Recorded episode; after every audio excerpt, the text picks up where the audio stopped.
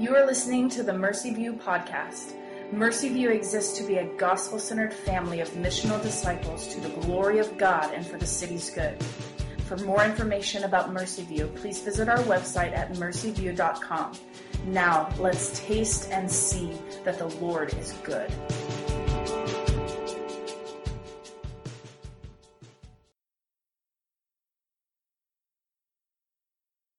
Romans chapter 8, verses 18 through 25.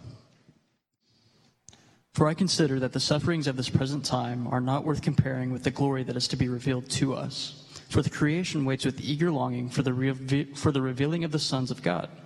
For the creation was subjected to futility, not willingly, but because of him who subjected it, in hope that the creation itself will be set free from its bondage to corruption and obtain the freedom of the glory of the children of God.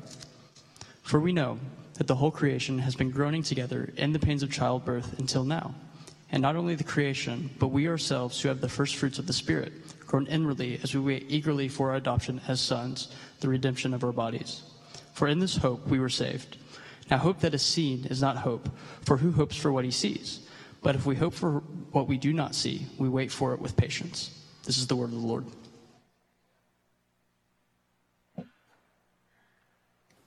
Thank you, Jacob. Good evening. Welcome to Mercy View. My name is Brad, one of the pastors here. Honored that you've chosen to be with us tonight. Um, I'm going to take a point of personal privilege and uh, add one more quick announcement uh, into the mix. Next Sunday evening, here on this stage at 7:30 p.m., uh, a group that I have the privilege of singing with, that includes my wife and three of my oldest children will be performing in concert here. And so we'd love to have you come and be a part of that. Um, yeah, it'll be right here, 7.30 p.m. Would love to have you come and join us as we uh, share the gospel uh, through music. One of the most touching and meaningful testimonies uh, that I've ever heard from a Christian believer uh, is from a, a lady by the name of Joni Eareckson Tada. And uh, some of you may know that name.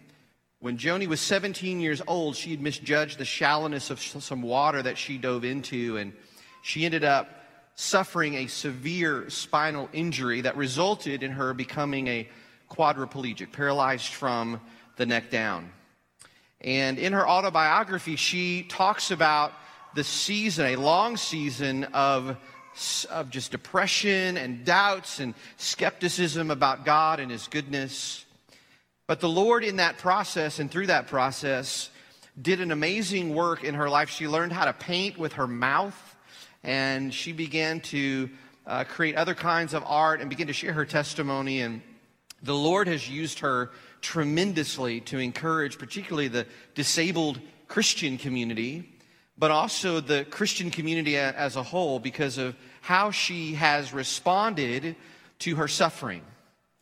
And one time she was asked about this, how she really came to a place of, of peace about what had happened. And here's what she said She said, I came to a place where I realized that God was more concerned with conforming me to the likeness of his son than leaving me in my comfort zones.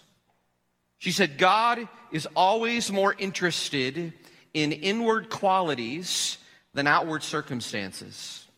Things like refining my faith, humbling my heart, cleaning up my thought life, and strengthening my character. Don't miss what Joni is saying. She is saying, after becoming a quadriplegic, the suffering that goes with that, it's, it's a lifetime of suffering. She says, I know that what God is up to through that has more to do with what He's doing on the inside of me. I remember um, many years ago, it might have been in premarital counseling or the early years of, of marriage with Holly, but I came across a quote in a book by a guy who writes on relationships, Gary Thomas, and he said something along these lines. He said, God is always more interested in your holiness than your happiness. As I was thinking about Jody's, uh, uh, uh, Joni's testimony, that's what she's saying. She has come to a place where she understands in the midst of deep suffering that God was more interested in what he was doing inside of her. And I remember reading that quote by Gary Thomas and thinking, wow, if that is true, that changes everything. It means that even when things are difficult, God is doing something inside of me. He's always at work. In particular, He is conforming me to Himself. And the more that I thought about that quote, I think it's true of all of life. God is more interested in your godliness, in your holiness, in your sanctification than your happiness. Now, don't mishear me. God, he, he doesn't want you to not be happy. It just means that sometimes He allows us to go through things that does not produce happiness in order to shape you and to form you, in particular, into His likeness. And in light of what you just heard Jacob read, even in our deepest and profound and intense suffering.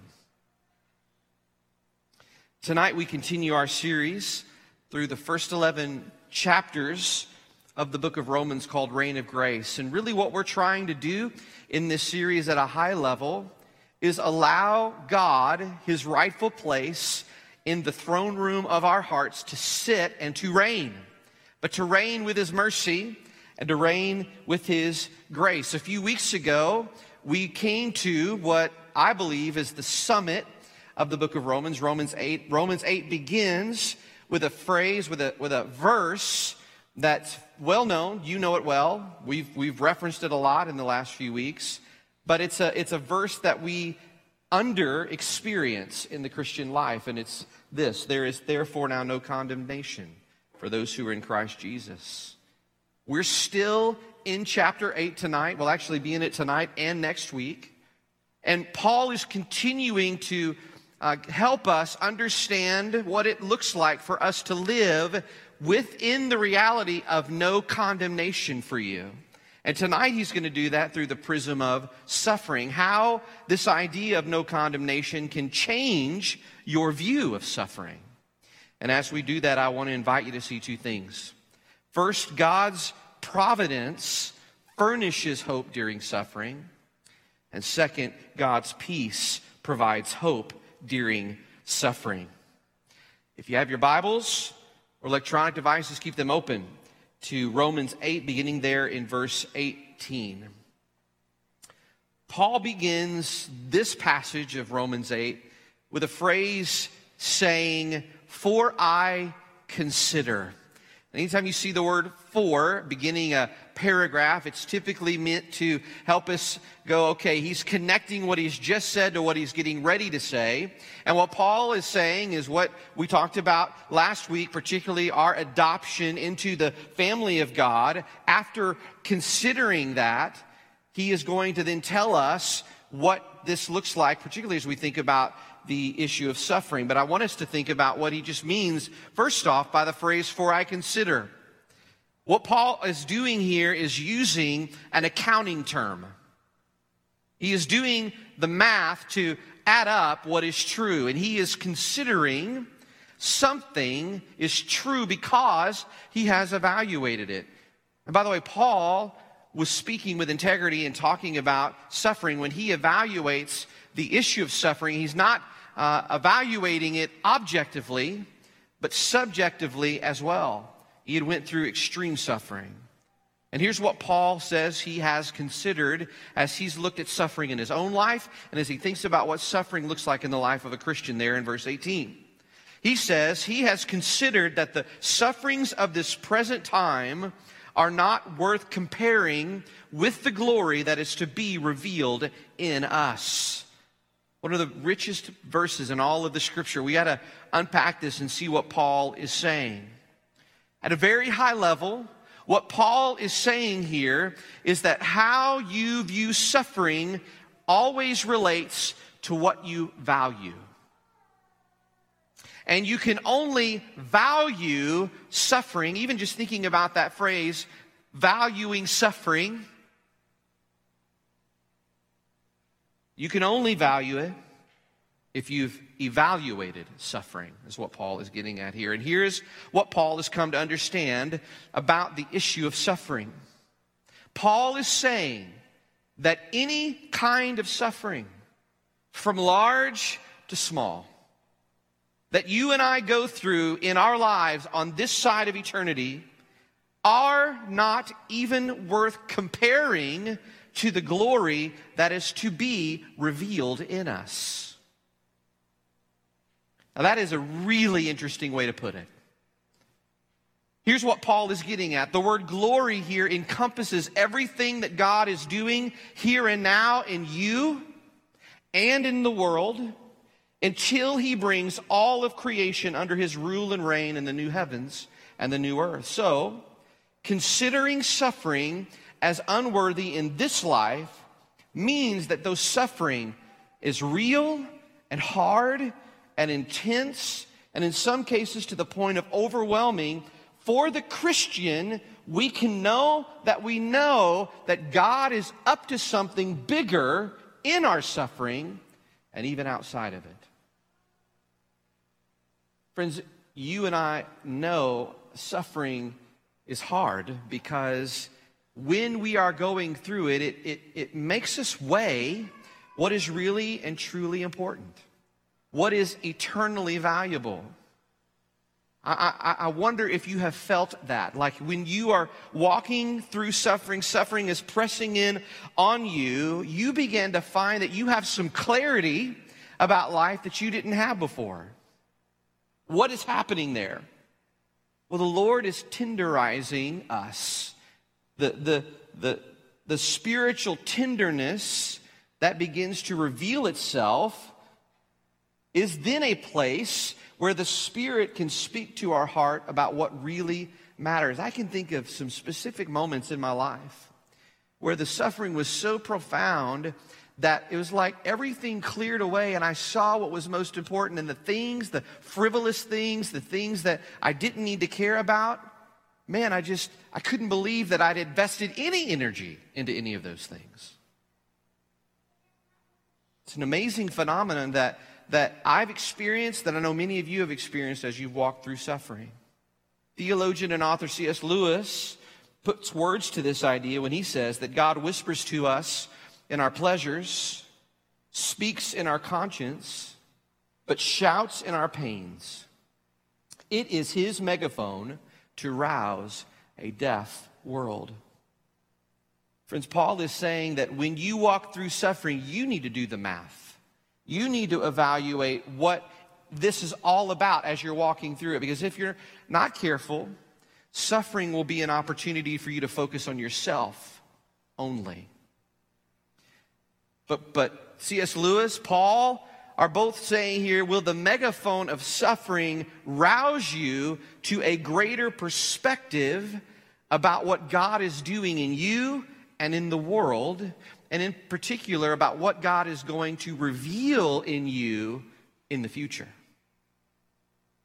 Now, look with me, if you would, at verse 19. Paul moves quickly from the micro to the macro to show us how suffering is both very personal, but it's not only personal. Paul says that the entire created order is waiting on this future glory as well to be revealed in it. He says that all of creation is yearning for this restoration that comes through, he uses this phrase, the revealing of the sons of God. Now, that phrase, sons of God, is just another way of talking about Christians. So, if you're a believer here tonight, what, what Paul is saying here is, is this sort of revealing, it, it, it's going to come to those who have what we talked about last week, the rights of inheritance of all that God has in store for them. But look, look with me, if you would, at verse 20. Paul tells us more about how this created order, all of creation, including you and I, finds itself in the condition that it is in. And notice what Paul says. He says that all of creation is marked by something, two things that are in tension with one another a tension between futility and hope. Now, futility uh, is a, a, word that we could use to describe the, the, the reality of sin in our world. When Solomon says in Ecclesiastes that we live in a world that's full of, of weariness, that's what we're talking about here. And that's recorded, the beginning of that is recorded in Genesis 3, the introduction of sin into the world through our first parents, Adam and Eve. Paul's point is that the earth is not the way it's supposed to be. Sin has fundamentally distorted and warped the places that we inhabit.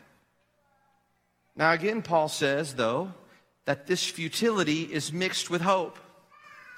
And the good news of God's providence and sovereignty is that even creation is without hope. I wonder if you look out at creation, out at culture, out at society, and you think, man, it's just hopelessness. No, Paul is saying, don't do that. Paul is saying that because of God's providence, because of his sovereignty, even creation itself is not without hope. And, and that is a real temptation when you're walking through suffering is to, to believe the opposite of that, right? In particular, we get so focused on ourselves in the midst of suffering that, that we don't lift our eyes up and realize, man, God is still in control. We have to remind our hearts of that. We have to help others to help remind their hearts. It is deeply biblical to believe that there is a macro plan, a sovereign plan that God is unfolding to his glory. And that should bring us deep hope because of what we see outside of us and inside of us. A biblical view of suffering has both a robust view of the brokenness of the world, but also a robust view of hope. Because what happens with a biblical view here is that sort of hope, it can eclipse suffering even though it doesn't remove it. What is creation hoping for? Look there verse 21. Paul tells us that creation is longing for deliverance from its bondage to decay, which is just another way of Paul saying what he just said. The bondage and the decay or the futility or the curse of sin that creation has been subjected to and the entire created order longs for will come to an end. But again, there is, because of this, deep hope. And that's why Paul uses this metaphor. I actually think it's, uh, I don't think I've ever noticed this uh, until my study of it to prepare for this tonight.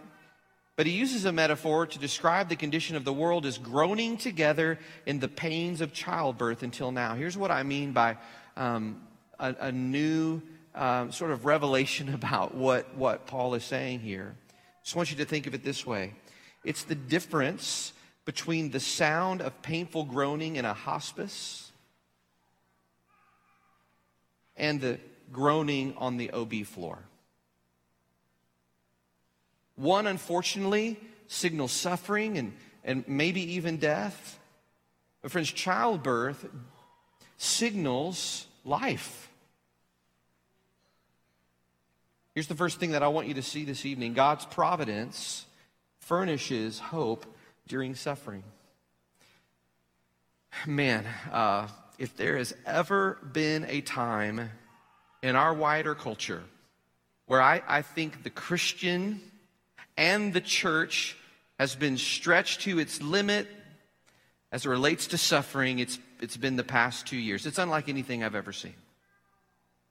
There has been a, a groaning that has been palatable and discernible. The futility of life has been tangible. It's been um, really difficult. The, the temptation to feel that somehow God doesn't care or at worst he's not in control has been real. But the truth is, some of you have felt that before Sunday, March 15th, 2020. You've experienced death in your families. You've experienced the death of a close friend. You've struggled with a terminal illness yourself or someone close to you has. Some of you have suffered for a lifetime in dysfunctional families. Some of you have experienced uh, very difficult marital challenges. You've seen things in our culture that have disheartened you school shootings, racial disharmony. terrorist attacks on U.S. soil, devastating natural disasters in our country.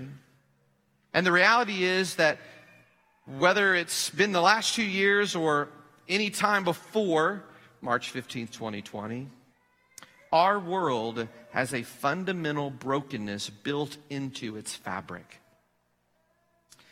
The last two years, really, is just a microcosm of what humanity has been experiencing since the fall in Genesis 3. Suffering is and has always been a fundamental actuality of life in a broken world. But I just said that God's providence furnishes hope during suffering. And I want you to notice something that Paul says when he's talking about this idea of, of suffering in the world and the macro view. When Paul says that creation was subject to futility willingly, do you see that word there in verse 20? Here's what it means God, in response to sin, was the one who subjected the created order to suffering, allowed it to continue. And in other words, the hardship, the difficulties and sufferings connected to a fallen, futile world, God still allows those things to happen, but they don't happen outside of His parameters of His rule and His reign. And I don't understand it completely, guys, seriously. But in some mysterious way, He sees them as enlarging His glory in the world and in you. See, when you come up against suffering in, the larger culture outside of you or even inside of you, you need to know it is never pointless. God has, again, it's mysterious, but He has subjected creation to this futility in hope. Paul is saying that those two categories have to exist in the heart of a Christian if we want to suffer well. We have to be, see both pain and providence together.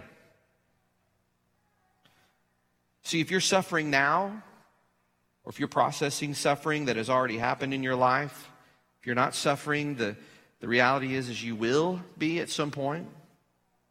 If you don't have those two realities side by side in your heart and your mind, you will waste your suffering. You will get mad at God, or at worst, you'll turn away from Him. And Paul is trying to say, I want you to reject the sort of either or dynamic that most of us live in, that events of suffering cannot be subject to futility and hope at the same time. Paul's saying, that's not what I want you to think about when you think about suffering. A biblical view of suffering, again, has a robust view of the brokenness of the world and a robust view of hope. Hope never can remove suffering completely, but it can overwhelm and it can eclipse it. And God promises that hope because He's in control. God's providence furnishes hope during suffering. Now, look with me, if you would, back at verse 23. Having given us a 30,000 foot view of suffering, Paul brings the camera back into the micro and returns to another way that you and I are to deal with suffering. Notice in verse 19, creation is groaning in the pains of childbirth, but in verse 23, so are we. We feel the weight of sin in us and around us.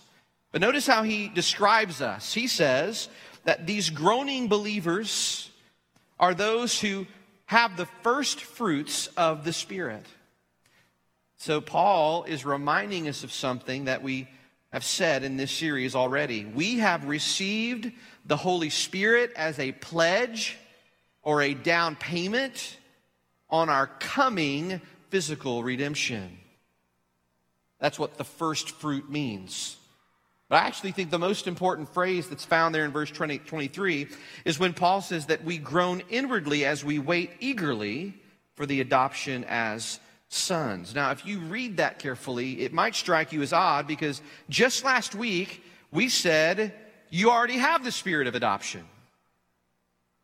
Well, this is a case and you'll see this happen in the scriptures from time to time, of something that we call the already not yet dynamic. So here it is. Yes, you are a believer.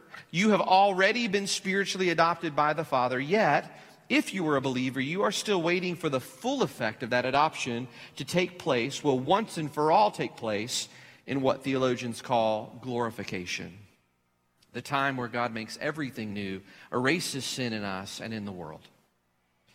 Now, as we come to verses 24 and 25, Paul ends with a white hot focus on a word that we've used quite a bit tonight already, but it's the word hope. He uses it five times in two verses, and I think this is why. He knows that suffering is a struggle for hope. Right? How, how many of you would describe your suffering as, as one where you are fighting to believe that God is good? What is that? You're, you're fighting for hope.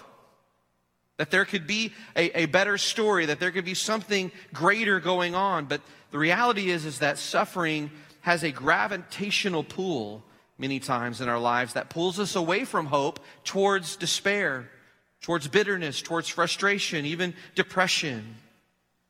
And I want you to notice, though, what Paul says there. He, he, he, wants to ground your hope in something. Paul says, in this hope, we are saved. And again, he is referencing a future fulfillment of God's redemptive plan. Now, when we see this word saved, um, many times we think, you know, we're only talking about God saving us from our sin in the here and now. And though salvation is no less than that, the Bible also uses the word salvation to describe that there is one day going to be a fuller expression of salvation that will come to pass for you if you're a believer. That's what Paul is doing here. And then Paul says this look there in the middle of 24. He says that that hope, by definition, is something that is not seen. What Paul is getting at here is that hope sees with a completely different set of eyes. In fact, it looks beyond the present circumstances with the eyes of faith, remembering God's worldwide redemptive plan that we just talked about, that that's not being frustrated in any way, but also that God is doing something in us this is a tie into what we said earlier that the eyes of hopeful faith look at the world through this lens, even as those sufferings press in on us. But it also reminds us that God is refining us spiritually. And then Paul closes out our passage by saying this. Look there at verse 25. If we hope for what we do not see, we wait for it with patience. Remember, verse 18 told us that our present sufferings are unworthy of what is to come. So, what is the response of the people who have this perspective that Paul is saying that, that we need to have here? He is saying, and he's saying, like, I, I realize that suffering is real and difficult, so you're going to have to have patience. He's saying you're going to have, have some resoluteness and some tenacity trusting that God is working out his will to not just deliver you, but to deliver all of those who put their faith in Jesus and ultimately to one day make all things new, as Revelation 21 says. And in the midst of real suffering, he is saying that you can experience something that passes understanding. And it brings us to the second thing that I want to invite you to see this evening God's peace provides hope during suffering. Now, one of the things that can happen when we talk about suffering, and Paul's words here to us, it can leave us feeling a little bit like we have to be a super Christian to pursue hope uh, in the midst of suffering. Some of you are like, I don't even know how to do the things that you're talking about here, Brad. I am so hurt. I am in such a difficult place. I do feel overwhelmed. I do feel despondent. I want to just encourage you in, in one particular way. We, we um, think sometimes that if we don't respond to suffering in the way that Paul is talking about here, that somehow we're feeling and how we're responding to suffering. Now, in one sense, Paul's lofty encouragement is meant to sort of shock us out of our focus on our circumstances over and above God's providence and glory. But I don't want you to miss what else Paul is doing here. He is naming what is true for all Christians. And in naming what is true for all Christians that you will suffer, he is not saying that suffering is somehow wrong or that you, in the way that you respond to suffering, um, that it's sort of this linear, uh, easy upward path. I'm reminded actually when I think about the tension that you and I feel in suffering and what Paul is talking about here, calling us to, of the story of Lazarus in John 11.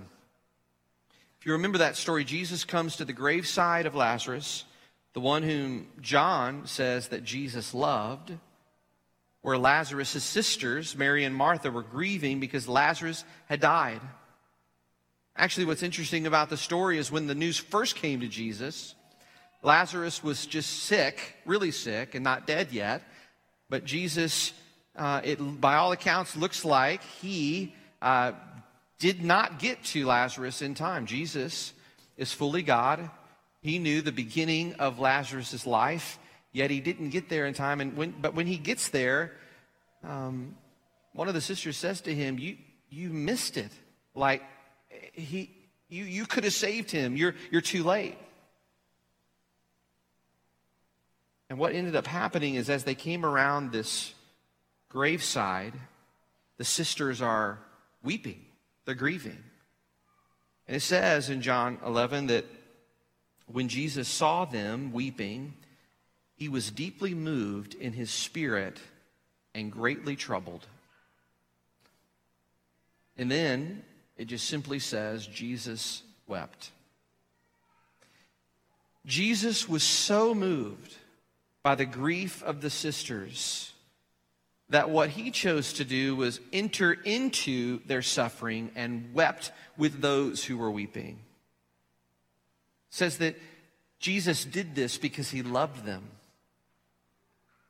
And here's what's happening, though, underneath this story Jesus is seeing the havoc of death from the inside, and he feels it. He sees the devastation of suffering, and he cries real emotional tears.